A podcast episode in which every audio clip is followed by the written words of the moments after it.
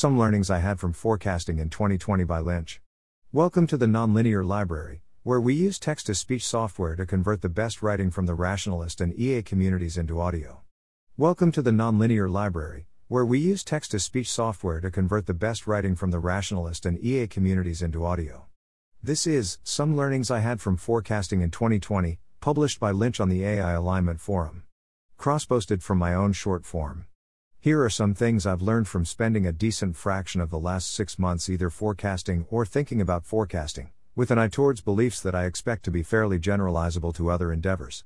Before reading this post, I recommend brushing up on Tetlock's work on super forecasting, particularly Tetlock's 10 Commandments for Aspiring Super Forecasters. 1. Forming good outside views is often hard but not impossible. I think there is a common belief framing in EA and rationalist circles that coming up with outside views is easy, and the real difficulty is a originality in inside views, and also be a debate of how much to trust outside views versus inside views. I think this is directionally true. Original thought is harder than synthesizing existing views, but it hides a lot of the details. It's often quite difficult to come up with and balance good outside views that are applicable to a situation. See Manheim and Muehlhauser for some discussions of this. 2. For novel out of distribution situations, normal people often trust centralized data ontologies more than is warranted. See here for a discussion. I believe something similar is true for trust of domain experts, though this is more debatable. 3. The EA community overrates the predictive validity and epistemic superiority of forecasters' forecasting. Note that I think this is an improvement over the status quo in the broader society, where by default approximately nobody trusts generalist forecasters at all. I've had several conversations where EAs will ask me to make a prediction, I'll think about it a bit and say something like I dunno, 10%, and people will treat it like a fully informed prediction to make decisions about, rather than just another source of information among many. I think this is clearly wrong. I think in almost any situation where you are a reasonable person and you spent 10x, sometimes 100x or more, time thinking about a question than I have, you should just trust your own judgments much more than mine on the question. To a first approximation, Good forecasters have three things 1. They're fairly smart. 2. They're willing to actually do the homework. 3. They have an intuitive sense of probability. This is not nothing, but it's also pretty far from everything you want in an epistemic source. 4.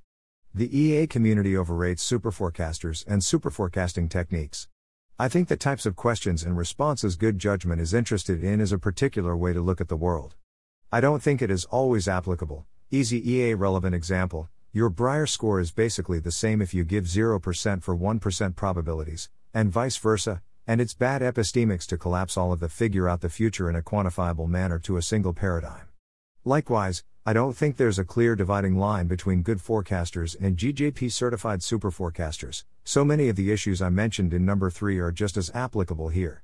I'm not sure how to collapse all the things I've learned on this topic in a few short paragraphs, but the TL, Doctor is that I trusted superforecasters much more than I trusted other EAs before I started forecasting stuff, and now I consider their opinions and forecasts just an important overall component to my thinking, rather than a clear epistemic superior to defer to.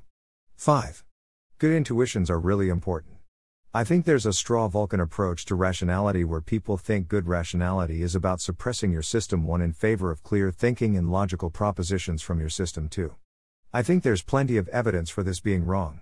For example, the cognitive reflection test was originally supposed to be a test of how well people suppress their intuitive answers to instead think through the question and provide the right unintuitive answers. However, we've later learned, one fairly good psych study may not replicate, seems to accord with my intuitions and recent experiences, that more cognitively reflective people also had more accurate initial answers when they didn't have the time to think through the question. On a more practical level, I think a fair amount of good thinking is using your system two to train your intuitions, so you have better and better first impressions and taste for how to improve your understanding of the world in the future. I think my claim so far is fairly uncontroversial. For example, I expect CFAR to agree with a lot of what I say. 6. Relatedly, most of my forecasting mistakes are due to emotional rather than technical reasons. Here's a Twitter thread from May exploring why. I think I still mostly stand by it. Thanks for listening. To help us out with the Nonlinear Library or to learn more, please visit nonlinear.org.